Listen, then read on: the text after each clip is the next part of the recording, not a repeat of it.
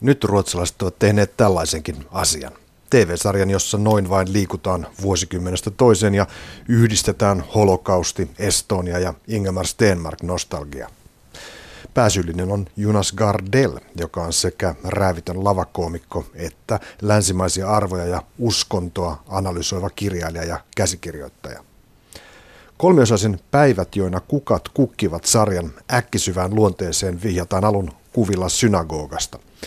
Sen jälkeen tarinaan tullaan sisään huolettomasti. On vuosi 1978. Törnbladin perhe muuttaa rivitalon esikaupunkialueella. Tutustutaan naapureihin, Munksoosseihin ja Elofsoneihin. Sattuu hyvin, että jokaisessa perheessä on 15-vuotias poika. Ingemar Stenmark voittaa maailmanmestaruuden ja kaikki iloitsevat käydä naapureissa koktaileilla. Mutta kulissit murenevat.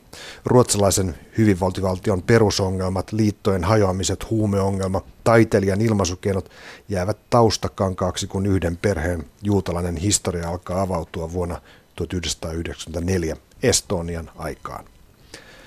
Sarjan näytelmäkirjailija hahmosta Bennystä on helppo löytää Jonas Gardellin alter ego, ironisesti itsensä suhtautuva taiteilija. 70-luvun esikaupunkialuetta ei ole valittu sattumalta. Gardel asui itsekin tuolloin esikaupunkialueella hajoavassa perheessä. Toinen ulottuvuus on se, että Gardel käy sarjassa ikään kuin keskustelua ruotsalaisen elokuvan ja sen mielenmaiseman jättihahmon Ingmar Bergmanin kanssa. Gardelin edellinen sarja Älä koskaan pyyhi kyyneleitä paljain käsin käsitteli AIDS-epidemiaa ja sai Ruotsissa suunnattoman suosion ja arvostusta. Päivät, joina kukat kukkivat, käsittelee sellaisia katastrofeja, joihin hyvinvointivaltiolla, kansankodilla, turvajärjestelmillä ei ole selitystä. Lähestytään olemassaolon peruskysymyksiä, joista Gardel on kirjoittanut esimerkiksi kirjassaan Jumalasta, Om Good. Jumala on meidän järjellemme käsittämättömyys, mahdottomuuden ylistyslaulu, vimmainen toive siitä, että emme sittenkään ole yksin autiossa ja tyhjässä maailmankaikkeudessa. Siitä, että emme ole koskaan kokonaan hylättyjä. Vieranani tässä television Tilskivien keskustelussa on käsikirjoittaja ja näytelmäkirjailija Mika Ripatti.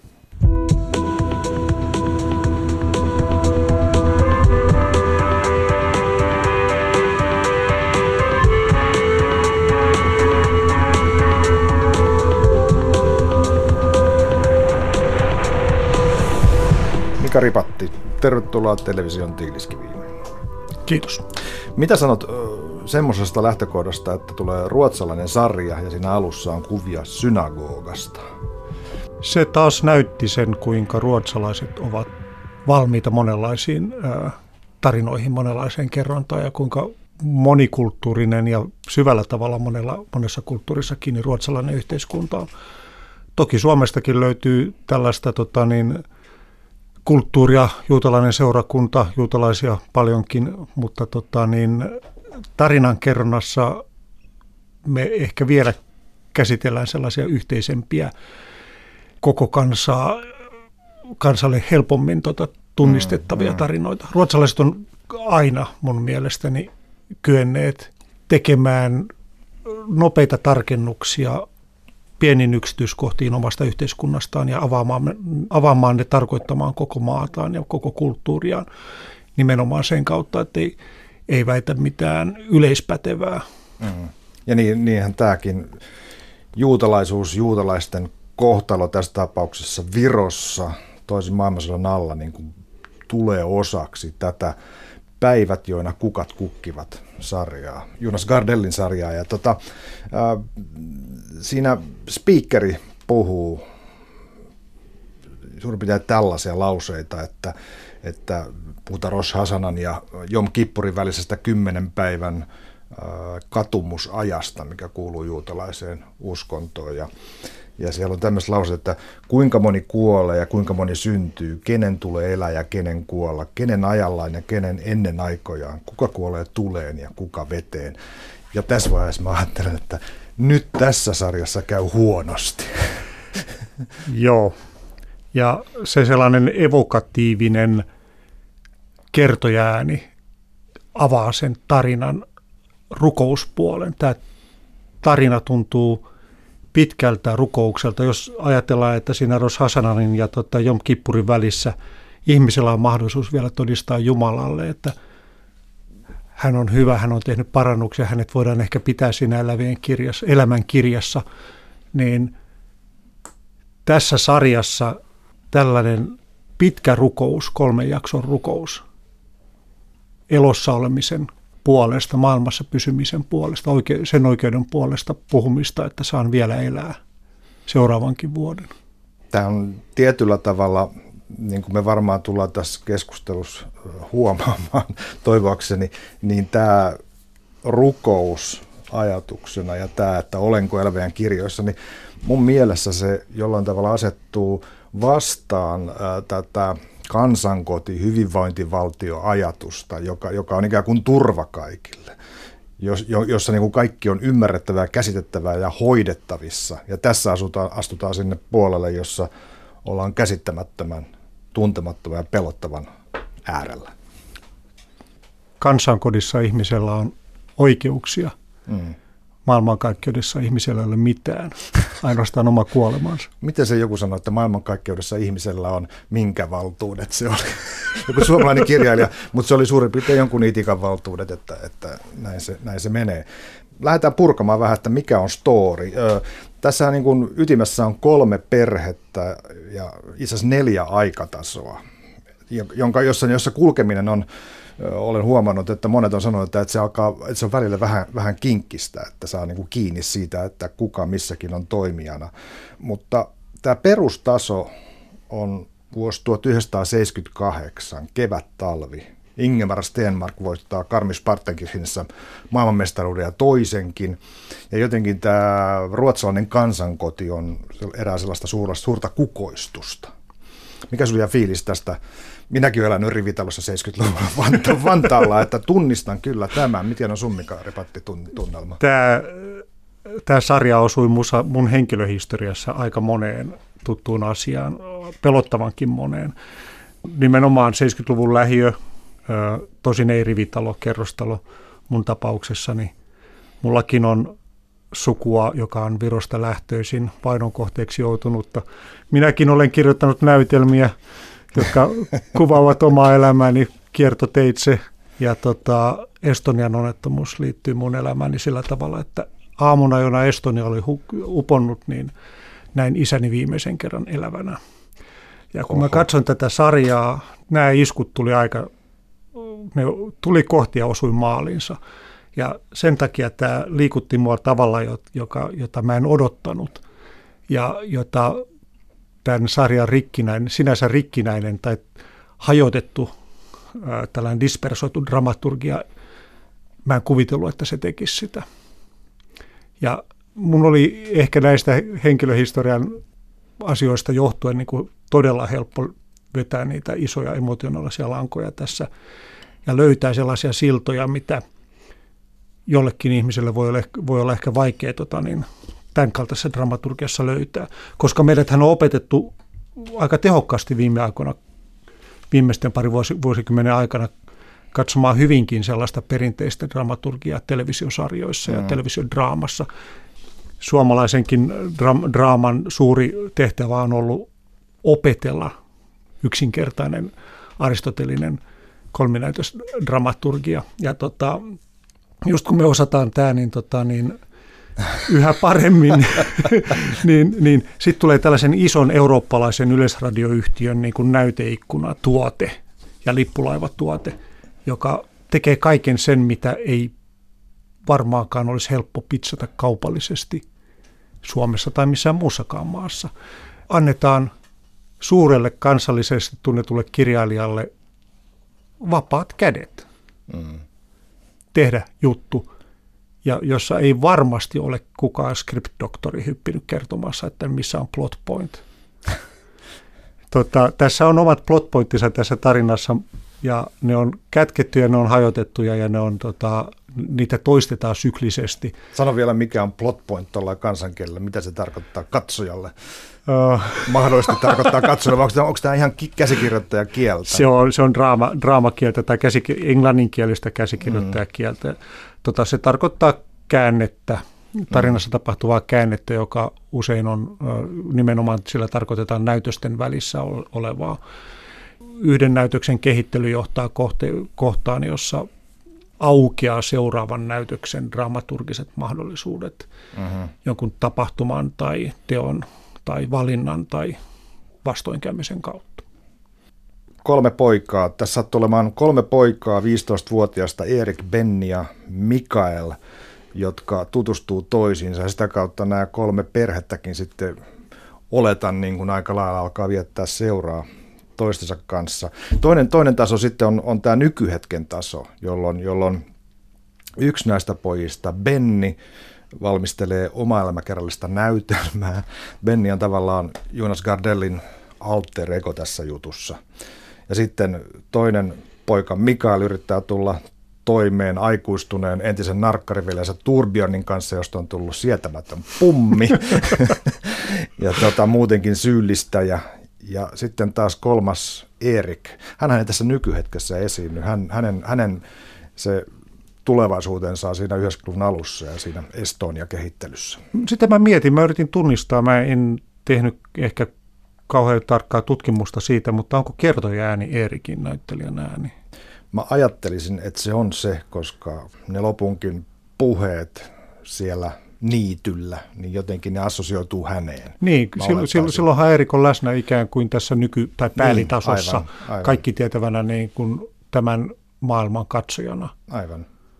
Ja sitten, sitten se kolmas taso on, on 90-luvun alku, joka nimenomaan keskittyy tähän Eerikin, aikuistuneen Eerikin äh, avioliittoon. Hän saa Jerstinin kanssa pojan, Joonatanin, jonka tota, jopa siittämistapahtumaa melkein he kuvaavat videokameralla pojalleen. Ja tämä on hyvin tärkeä tämä lapsi. Ja sitten, sitten aletaan purkaa ikään kuin tätä sukutaustaa ja se, se vie sitten sinne Viroon ja juutalaisiin sukulaisiin isoisän kautta. Ja sitten vielä on yksi, yksi taso, on tämä vuosi 70, jolloin Erik äitinsä ja tätinsä kanssa on Ukin Joosefin kanssa mökillä ja, ja Joosef näyttää synagogassa asioita ja näyttää tähtiä ja opettaa semmoista vanhaa viisautta. Niin ja opettaa sen, sen kosmologian ja sen maailman kaikkeuden, jossa eletään. Mm. Opettaa sen Erikille ja opettaa sen myös katsojille. Antaa lukuohjeet tähän tarinaan. Ja sehän tapahtuu siinä periruotsalaisessa Faluröd Stugassa, eli kuvan kauniissa tota, ruotsalaisidyllissä. Aivan. Ja lukuohjeet sille, mitä tapahtuu sarjan muissa tasoissa, niin ne on kaikki siellä. Myös se, että, että Erik kysyy isoisältään Joosefilta, että uskotko Jumalaan?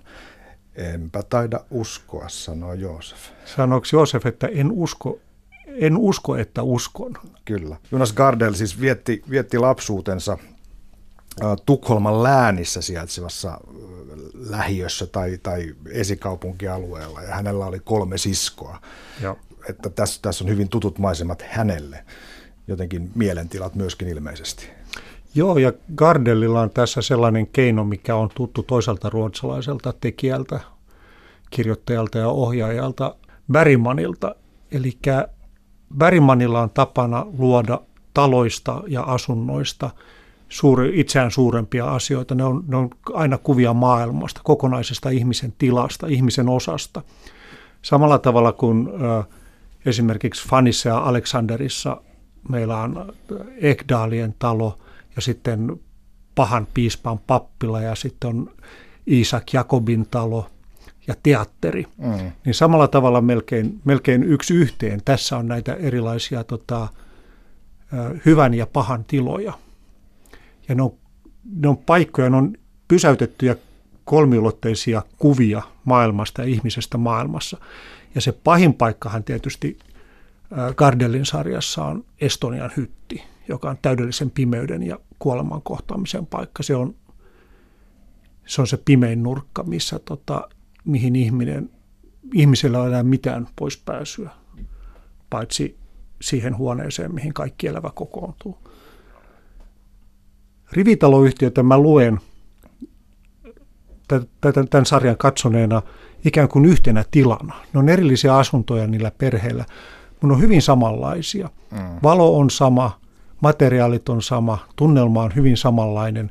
Ja kun me siirrytään perheen asunnosta toisen perheen asuntoon, ei, ei tule edes tunnetta, että oltaisiin siirrytty toiseen, toiseen paikkaan. Ollaan yhdessä paikassa. Eli meillä on yksi talo, joka on se vuoden 78 rivitalo, missä ihmiset kulkee. Ja Sitten, siellä, siellä on niin kuin jokaisessa ruokapöydässä, jotka on aika lailla samanlaisia ruokapöytiä, niissä käydään samanlaista kiirastulta koko ajan, Joo. jos ajattelee tällaista kolmiportaista systeemiä. Joo, hy, hyvin samanlaista. Sitten meillä on tietysti Joosefin asunto lähiössä, mistä Joosef pääsee pakoon ainoastaan yhtä reittiä. Se on limbo itse asiassa. Niin. Ja, ja sitten meillä on se idyllinen tota, Falurod Rödstuga, ja, ja, tota niin, ja taloteema toistuu vielä jopa niin kuin aavistuksen kom- komisena elementtinä siinä nykypäivän tasossa, paitsi siinä teatterissa, niin m- myös Turbjörnin halussa ostaa Gotlannista talo, jota hän ei koskaan edes nähnyt. Totta. Tämä teatteritalo on, on aika lailla toisenlainen kuin, kuin se Fannin ja Alexanderin paratiisillinen yhteistyön paikka, jossa, jossa niin kuin iso perhe, tavallista perhettä isompi perhe kokoontuu tekemään yhdessä, leikkimään, tekemään kauniita asioita, niin tämä on semmoinen paikka, jossa liiton edustaja sanoo lavalta, että, että, että ruokatunti on vielä minuutti jäljellä. Ja eikä lauleta, kun säästetään instrumenttia. Säästetään instrumenttia, kyllä. Mutta onko se kuva, siis Bergmanilla se on kuva tavallaan tulevasta kansankodista ja Kardelilla se on kuva menneestä kansankodista. Mm. Ikään kuin katsotaan sitä samaa ideaalia yhteis- yhteisön kokoontumisen yhteis- yhteisen olohuoneen tota, niin sisään katsotaan kahdesta ikkunasta. Toinen on menneisyyden puolella ja toinen on tulevaisuuden puolella. Ja Kardelin katse sen takia on ehkä hyvinkin skeptinen tai pessimistinen siihen, ehkä juuri sen takia, että kansankoti ei ollutkaan ihan niin täydellinen kaikilla tavoin kuin ehkä vielä 30, 40, 50-luvulla tai aikaisemminkin näytti. Tai edes silloin, silloin 82, kun Fanny ja Alexander tuli, koska Palmehan murhattiin 86 ja Estonia upposi 94, että tällaiset Joo. apokalyptiset jutut tuli kyllä, sen kyllä. jälkeen. Puretaan pikkusen näitä, näitä perheitä. Otetaan ensin tämä julkisivuperhe, niin kuin mä ajattelin, Turnbladit, jossa on, on Anita äiti, hän on, hän on just se julkisivu. Hän on niin kuin tuommoinen gardelilainen naishahmo, joka, joka pitää julkisivua pystyssä, mikä aika tyypillistä. Hmm. Näissä muissakin on se, että naiset haluaa, että kaikki näyttää hyvältä. Että muista, älä kerro, että Turmjör on, on narkkari tai siis koko ajan tämä kaunistelu. Kyllä, ja, ja Anita tekee kaikkensa nimenomaan, että Turmbjörnin tota, tragedia ei tulisi yhteisön tietoisuus, tiedettäväksi, vaikka jokainen tietää. Ja kun Anita pesee ikkunaa sillä revityllä Turbjörnin repimällä paidalla myöhemmin niin, ja naapuri soittaa, että teidän poikanne on narkkari, niin Anitahan vastaa hyvin, hyvin kauniisti ja kiitos, kiitos tiedosta näkemiin tai kuulemiin. Ja vasta puhelun päätyttyä sortuu ja rupeaa lohduttomasti itkemään. Anita, jos kuka näistä henkilöistä elää sen, siinä huoneessa, jos, johon kohdistuu tämä maailmankaikkeuden katse tai Jumalan katse, ja kaikki voimat täytyy käyttää siihen, että ei paljasteta, keitä oikeasti ollaan. Se, mikä tässä on taitavaa mun mielestä, että kuinka, kuinka hilkun päässä se on naurettavasta se Anita koko ajan, mutta ei se sitä ole. Se, on, se herättää jonkinlaista kummallista myötätuntoa, että et, et, et, hillitöntä, mitä, millaista roolia sen täytyy vetää, millaisen pakon se on itselle asettanut. Niin, ja, sitten, ja, ja Anitan tarinahan päättyy siihen, että hän halvaantuneena joutuu kaikkien nähtä, näkyvillä siinä ikään kuin akvaariossa kärsimään viimeisiä päiviään. Viimeisiä kuvia, kun Mikael lähtee talosta ja tota, Anita makaa siellä ikkunan takana ja se hoitaja nostaa häntä jonkunlaisella vinssillä sänkyyn siinä koko lähiön nähtävänä mä näin, yksi kuva vielä tuli sisältäpäin, missä, missä näytettiin tätä samaa sänkyä ja nyt oli verhot vedetty eteen. Että hänellä on ilmeisesti lappuun kirjoittamalla saanut sen viestin läpi, kyllä, että ei kyllä, saa kyllä, nähdä kyllä, pihalla. Kyllä, joo. Mä en ihan, niin kuin useista näistä isähahmoista, niin tätä Roffan ja Anitan puolisoa, niin mä en löydä sitä syytä, että miksi hän on sellainen kuin hän on. Mutta hän on, hän on se nahjus, joka menee, lukittautuu työhuoneen oven taakse, kun narkkaripoika tulee kotiin hakkaamaan tota, hänen vaimoaan. Joo, Roffan tai Rolf on, on erikoinen hahmo. Ainoa selitys annetaan, että Anita sanoi, että niin sinun täytyy varoa sydäntäsi. Kyllä. Ja sekin on yksi tarina taas, narratiivi, joka on luotu siitä, että minkä, minkä takia tämä pelkuri menee sinne huoneeseen ja lukitsee ovensa ja panee suunnilleen sormet korvaansa ja sanoo pälä, pälä, pälä, kun aikuinen poika hakkaa äitiään ja huutaa, mm. huutaa sitä ämmäksi. Ja tavallaan kyllä se Rolfin hahmo sitten kasvaa Mikaeliin kanssa myöskin, että Mikaelhan, Mikaelilla ei tässä tarinassa tunnu olevan persoonallisuutta juuri ollenkaan. Mikael on ei Turbjörn. Se on vastakohta sille, mitä hänen isoveljensä on. Ja mä uskon, että, tai mun on helppo niin kuin uskoa, että tällainen, tällainen luonne kasvaa tämmöisessä perheessä.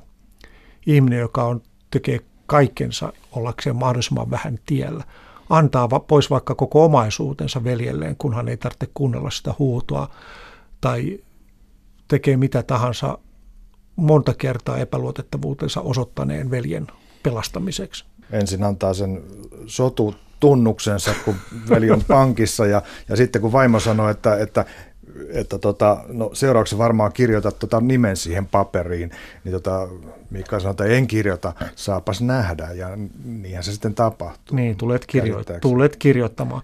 Kyllä. Ja ainoa Miikaalista, mitä me nähdään vasta äh, lauseita, on hänen ilmeensä silloin, kun kaverit on kylässä ja isoveli käyttäytyy huonosti tai äiti, äitiä pahoinpidellään tai äiti mm. pelkää, että jotain paljastuu, kuinka Mikael panee musiikkia kovemmalle. Ja toinen, silloin kun tota Turbjörn soittaa Färstan tota, moottoritien varresta ja se pyytää tuomaan bensaa, niin tota, Mikael kirjoittaa tietokoneelleen, että ennakoivia lauseita, että mitä hän se seuraavaksi sanoo, pyytää rahaa.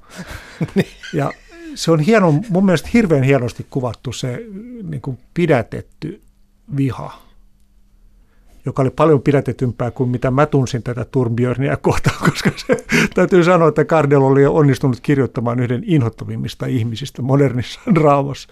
Mä voisin ajatella, että tässä, tässä niin tämmöinen tietty paine, tämmöisen niin kuin muka, yhteiskuntaan mukautumisen paine, joka näissä muissa perheenjäsenä tulee tämmöisenä ominaisuudettomuutena, että ne myötäilevät kaikkea, niin kuin on tässä Turbjörnissä räjähtänyt, että se rupeaa narkkariksi. Että se, se, niin kuin, se niin kuin lipsahtaa siitä tuolla tavalla ihan takaoven kautta. Se on pakotie. Se on samanlainen pakotie, pakotie kuin Josefille on hypätä ikkunasta. Mm. Turbjörn on löytänyt sen reitin ulos siitä huoneesta Jumalan katseen alta tai mistä tahansa ihmisen tilasta. Ja sillä lailla ajateltuna tavallaan ihan sympaattinen teko. Mm, Meidän mm. pitää päästä pakoon. Mikael ei koskaan pääse pakoon. Mikaelista tulee ihminen, jolle tahtoa eikä luonnetta. Turbjörnissa on monenlaisia innoittavia asioita, mutta ainakin hänellä on luonne ja, ja, ja, ja tahtoa puhua itselle vaikka rahaa, jos ei sitä itsellä olisi. No seuraavaksi on Mika Ripatti Elofsonin perhe. Tämä on, tämä on nyt tämän tulevan taiteilijan perhe, jossa on aviokriisi on se, mikä niin kuin tuottaa sen draaman. Siellä on Eeva ja Pär Uve, jolla on suhde sihteeriin. Moodiin. Moodiin. Ja Pär Uve roudaa Moodin tanssimaan kuusen ympärille muun perheen kanssa. Tämä oli niin räikeä teko, että mua, se oli suorastaan herkullinen. Se oli aivan loistava tämä Julgrans Plundring ja, joka, joka tapahtumana en suostu tanssimaan kuusen ympärillä. Tulet nyt, hoidetaan tämä asia pois alta.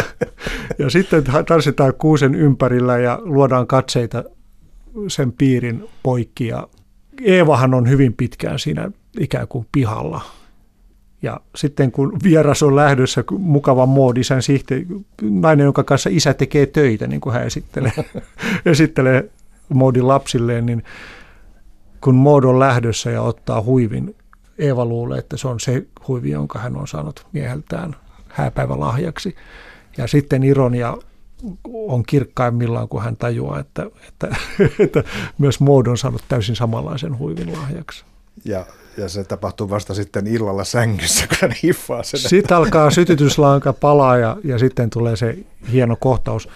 Ja nähdään taas yksi keino paeta siitä talosta. Yksi keino paeta täydellisestä piparkakkutalosta on lyödä se rikki. Ja Evahan tekee sen. Ja jälleen nainen on se, joka aktiivisesti tekee jotain.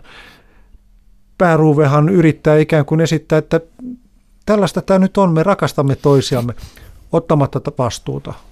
Tekee sama, tavallaan menee niin kuin Rolf menee oven taakse. Mutta tällä kertaa tällaisen ylevöitytyn tai kaunistelun tunteen taakse, että en, enhän minä tälle mitään voi, mutta kun me rakastamme toisiamme, meidän pitää hajottaa tämä perhe. Ja sitten kehtaa vielä pyytää helmiä, helminauhaa takaisin, valheiden helminauhaa takaisin vaimoltaan. Ja lapset on siis Benni, eli tämä Gardellin alter ego ja kolme siskoa. Ja, ja se paikkahan siis, jossa, josta Gardel asuu, oli Enebyberg. Ja, ja tota, hänen omat vanhempansa myöskin eros. Ja hän on, hän on diagnosoinut omaa isäänsä sillä tavalla, että hän oli mies, jota monet rakastivat, mutta ei rakastanut ketään takas. Joo. Ja omasta äidistään hän on kirjoittanut kirjankin. Se tuli, sen hän päätti tehdä 2000-luvun alussa, kun äiti kuoli. Ja Benni tekee sitten tämän oma elämäkerransa näytelmä, joka sen nykyhetkessä tapahtuu, ja siellä on se iso piparkakkutalo. Joo, ja tota, tämä Elfsonien perhe on mun mielestä se selvästi koomisin elementti koko tässä tarinassa.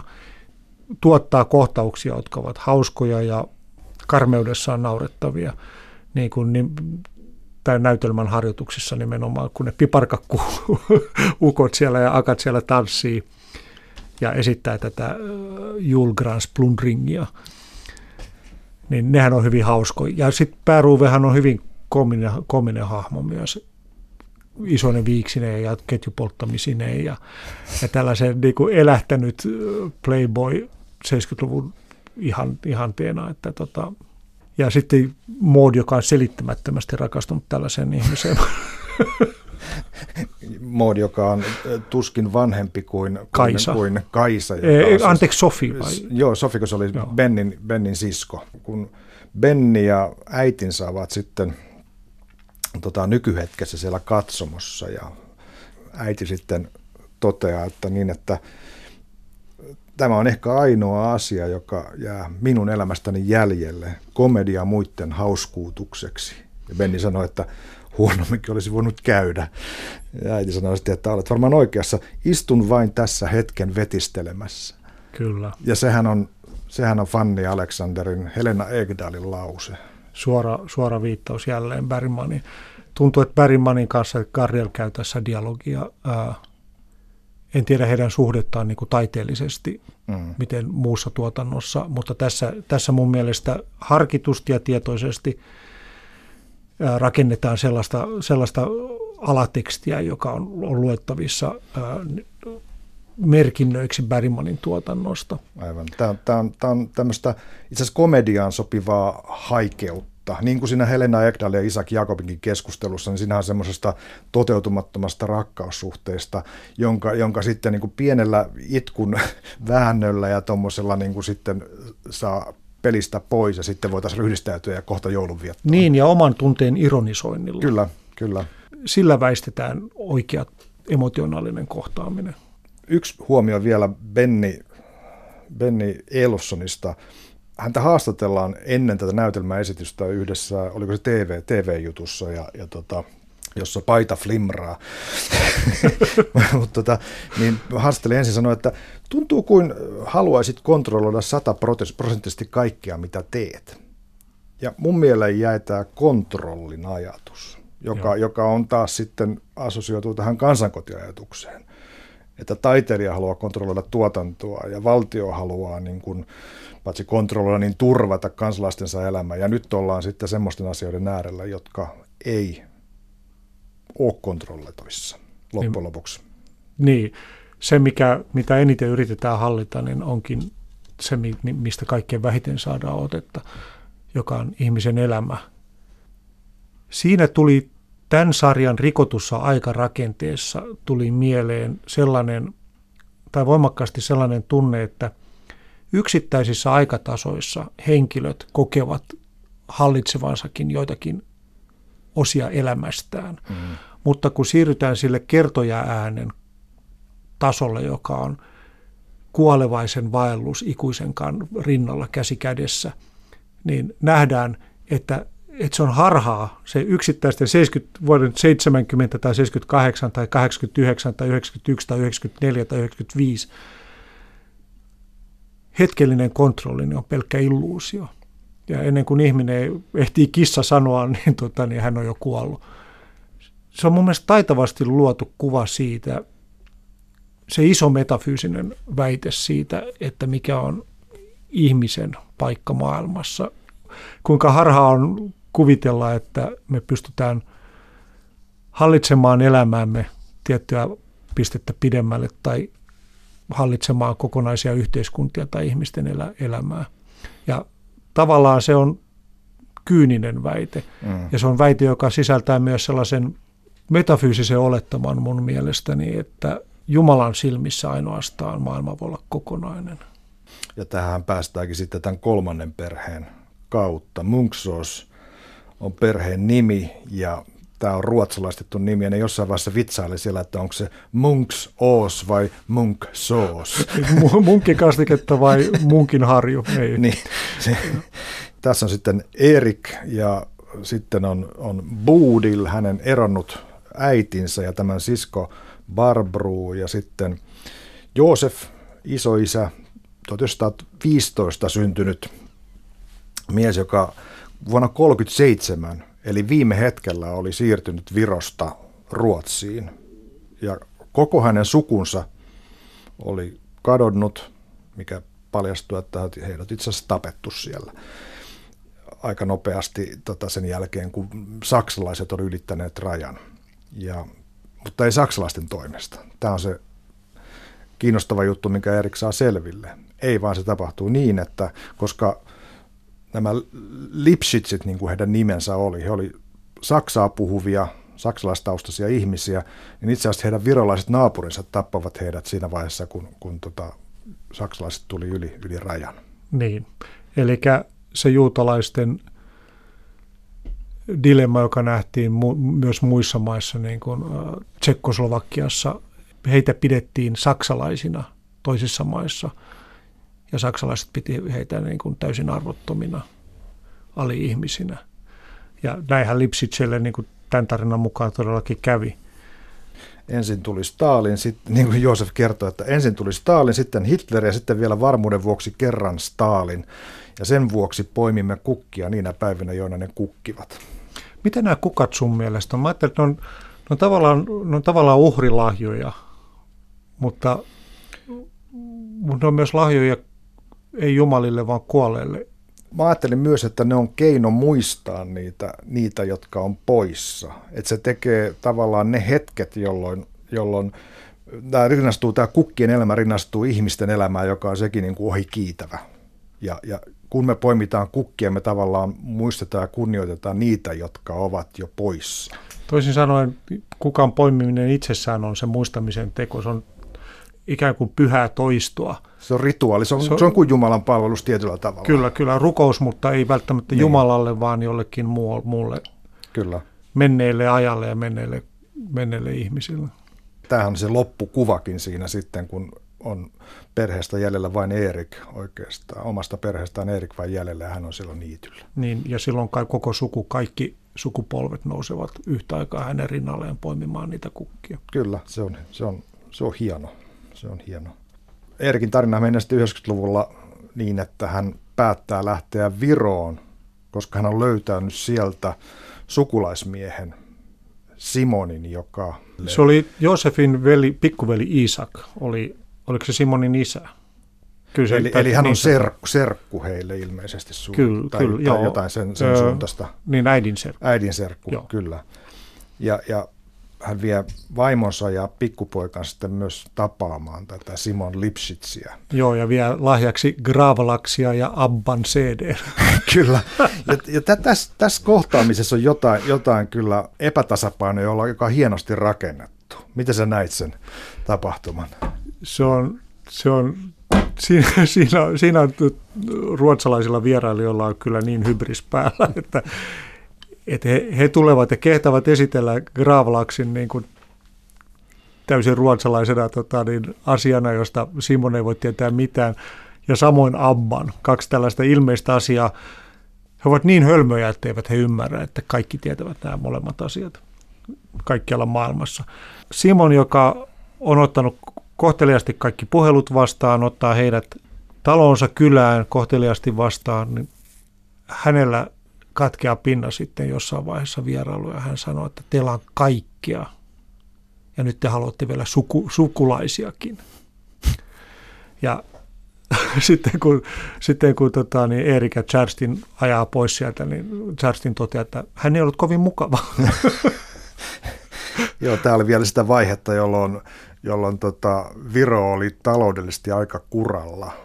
Niin kuralla, että vessaan ei riittänyt, vesi, tota, vessan huuhteluun ei riittänyt veden paine.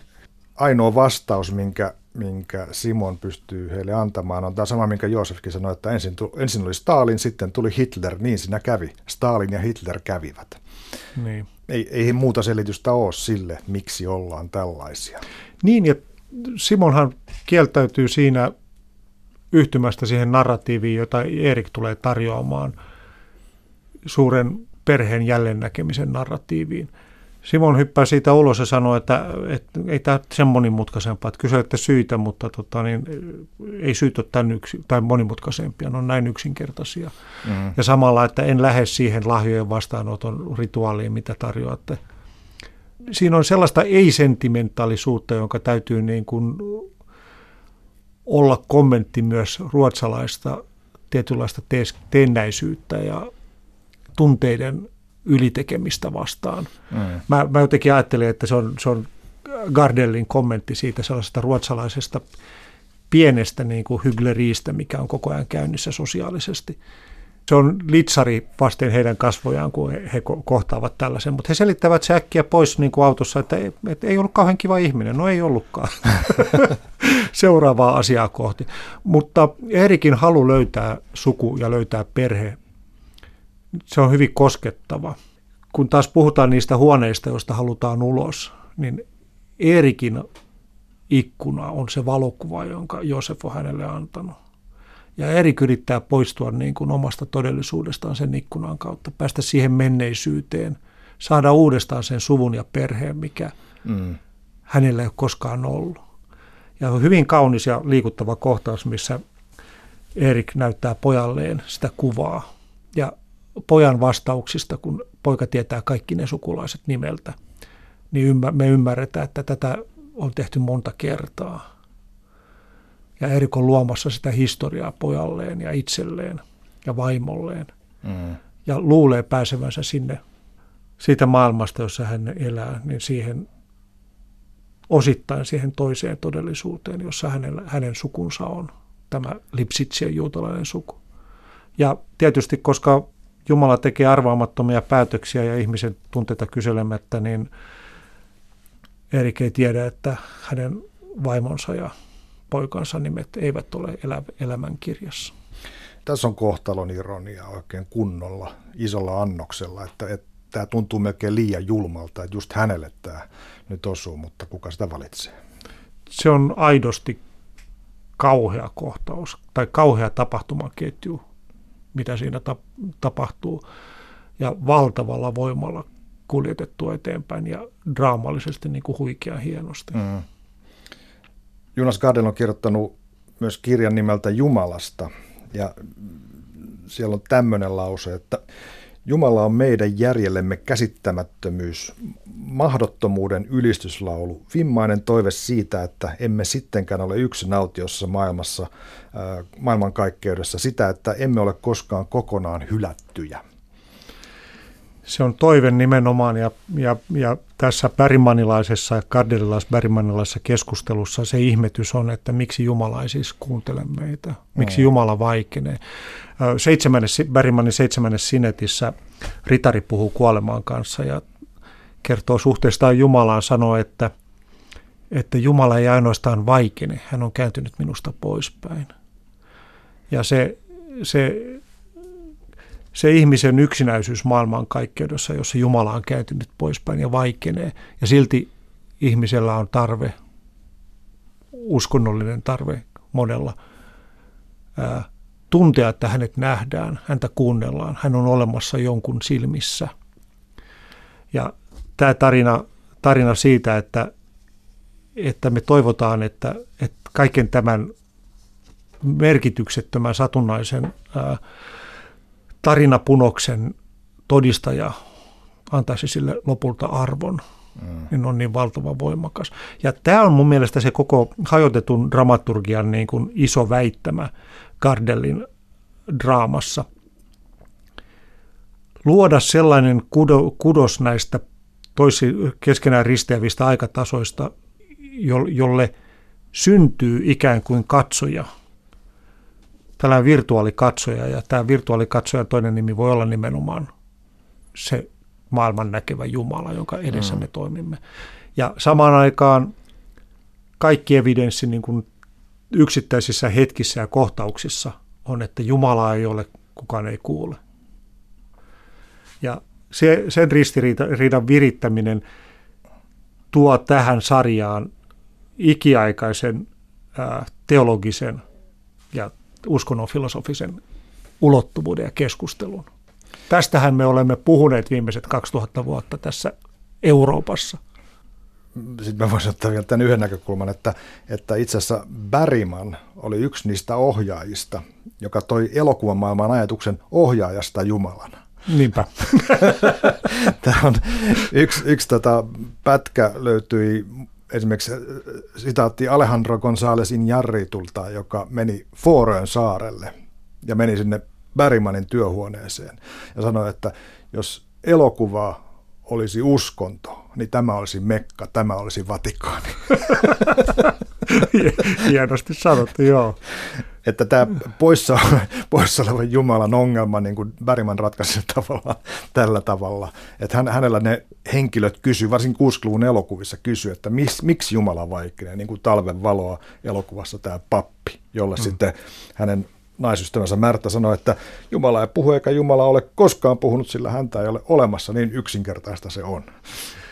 Fannissa ja Aleksanderissa äh, siellä Enon talossa, äh, Isak Jakobin talossa on tämä Aaron henkilö, joka, joka verhon takaa puhuu Aleksanderille. En tiedä, muistatko? Muistan. Ja, ja puhuu Jumalan äänellä ja ja sanoo sunille, että sinun kaltaisesi pikku paska ei voi koskaan nähdä Jumalan kasvoja. Kukaan elävä ei voi nähdä Jumalan kasvoja. Kohtauksen ajatteleminen Kardellin rinnalla tuo mulle sellaisen kysymyksen, että kuinka ruotsalaiset ovat hyviä tuomaan niin kuin mundaania sellaisen arkipäiväisen tavallisen elämän ja suuret metafyysiset kysymykset mm. samaan draamaan suvereenisti kuljettamaan suurta eurooppalaista ja ihmiskunnan historiaa ja isoja filosofisia kysymyksiä ja puhua, puhuvat Ingemar Stenmarkista ja tota, hänen voit, voittolaskuista tai siitä, kuinka hän on tanssii tähtien kanssa kisoissa, kisassa sitten myöhempinä vuosinaan. Ja se on huikeaa, se on hienoa. Niin tämä mundanista puheen ollen, niin muistan kun Alexander siellä Vergeruksen talossa, eli, eli siellä helvetin pii, jossain piirissä, niin tota, toteaa, että, että jos Jumala on olemassa, niin se on kyllä paska Jumala, tai mikä pisgood se oli, mitä hän sanoi, sanoi että, että hänelle, hänelle niin kuin ajatus siitä, että Jumala on olemassa, oli pelottava, koska se on, hän on nähnyt sen niin kuin vergeruksen muodossa, että parempi on elämä ilman sellaista Jumalaa, joka sitten koputtaa häntä selkään siellä lopussa tai tuppaa hänet kumoon kylläkin. Niin, ja siinä, siinä uskomattoman hieno kohtaus siinä elokuvassa on se, kun Isak Jakobi kätkee lapset arkkuun. Ja kun avaa arkun, niin he ovat kadonneet. Tuodaan siihen arkeen, siihen helvettiin, missä, arkiseen helvettiin, missä nämä lapset joutuvat elämään äitinsä uuden miehen talossa, niin tuodaan se uskonnon täysin selittämätön taika – tässä Kardellin sarjassa on sellainen hirvittävän koskettava, valtavan kaunis kohtaus tästä samasta taijasta ja suora viittaus Bergmaniin. Kun ollaan syyskuun 8, 28. päivän yönä 1994 Estonialla hytissä, joka me tiedetään kaikki, että tämä, tämä laiva uppoaa ja huonosti käy. Ja laiva kallistuu ja Charstin ja poika on hytissä kaksistaan, valot sammuu. Ja pojalla on taskulampu, jonka hän sytyttää. Ja taskulampussa on sellainen varjokuva, aihio polkupyöräilijästä. Ja se on täsmälleen se Laterna Magica, joka Fannissa Aleksanderissa mm. oli myös Aleksanderille pako pois todellisuudesta. Ja se on se taika. Ja siinä, siinä hytissä, jonka oven alta tulee jo merivesi sisään, ja laivassa, joka on jo veden alla ja uppoamassa, niin siinä on, siinä on se viesti, että tästä pääsee tällä tajalla ulos. Taiteen tajalla pääsee ainoastaan kuolemasta ulos. Sillä hetkellä ihmiset kuolevat, mutta heillä on pieni toivo ja heidän on pieni taika päästä pois tästä tilasta. Ja sitten Charstin alkaa laulaa virttä päivä vain ja hetki kerrallansa. Ja se on viimeinen, mitä me nähdään heistä. Nyt mä löysin tämän, mä oon kirjoittanut tämän ylös, tämän Joosefin vastauksen siihen Eerikin kysymykseen, uskotko Jumalaan. Se meni tarkalleen koko lause näin, että en luulenpa, että en usko. Minä uskon vaellukseen ja vuosituhansiin. Joo, joo. Ja se nimenomaan se moneen kertaan toistettu kertojainen toistama lause, että tämä on tarina ö, Tomu Hiukkasen vaelluksen kulkemisesta käsi kädessä ikuisen kanssa. Tämä vaelluksen teema on myös dramaturgian tasolla. Mehän vaelletaan läpi tämän koko ajan.